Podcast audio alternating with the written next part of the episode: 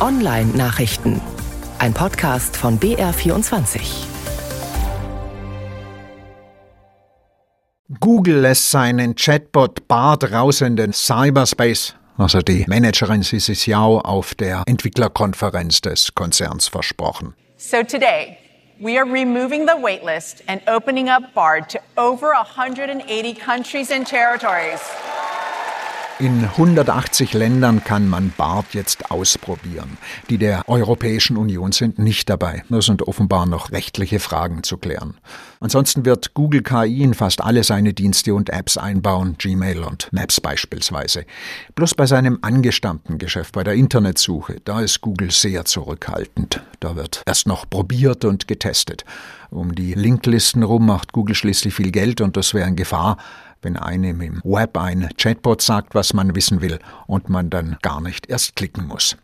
Ja, es gibt größere Probleme, als dass man auf BART hierzulande noch ein bisschen warten muss. Etliche Krankenkassen haben die mit ihrer IT. Letzten Monat hat es einen Angriff auf den IT-Dienstleister Bitmark gegeben, was auch gemeldet worden hier in den BA24 Online-Nachrichten. Die Kunden von Bitmark sind Krankenkassen und seitdem steckt bei einigen von denen der Wurm drin. Hm oder ein Trojaner. Mails werden nicht beantwortet, manchmal kann Krankengeld nicht ausgezahlt werden. Die Folgen des Cyberangriffs vom April sind immer noch nicht behoben. Also einer von diesen berüchtigten Supply Chain Angriffen. Irgendwo ist ein Softwarefitzelchen schlecht oder infiziert, andere bauen es in ihre Programme ein und dann haben ganze Sektoren IT-Probleme. Das FBI hat ein Schlangennest ausgehoben. Snake Schlange heißt eine Schadsoftware, mit der der russische Geheimdienst FSB sensible Dokumente, wie es heißt, in 50 Ländern abgegriffen haben soll. Darunter Deutschland. Regierungsdokumente beispielsweise. Ist natürlich übel sowas, aber technisch hochinteressant.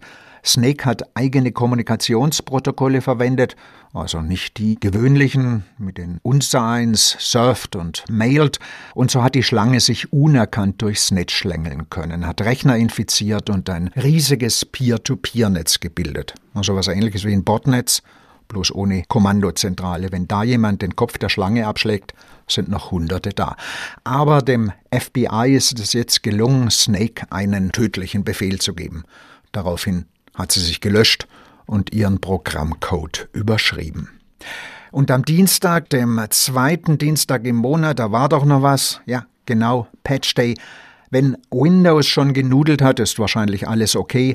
Wenn nicht, muss man unbedingt in der Systemsteuerung nachschauen, ob die Softwareflicken vom Mai installiert worden sind. Die Löcher, die die dicht machen, sind riesig. Und schlimme Finger probieren schon, ob sie sie ausnutzen können. Sicherheitslücken sind auch beim Feuerfuchs abgedichtet worden und ein paar Bildformate mehr kennt er jetzt auch noch. 113 ist die Nummer vom aktuellen Firefox.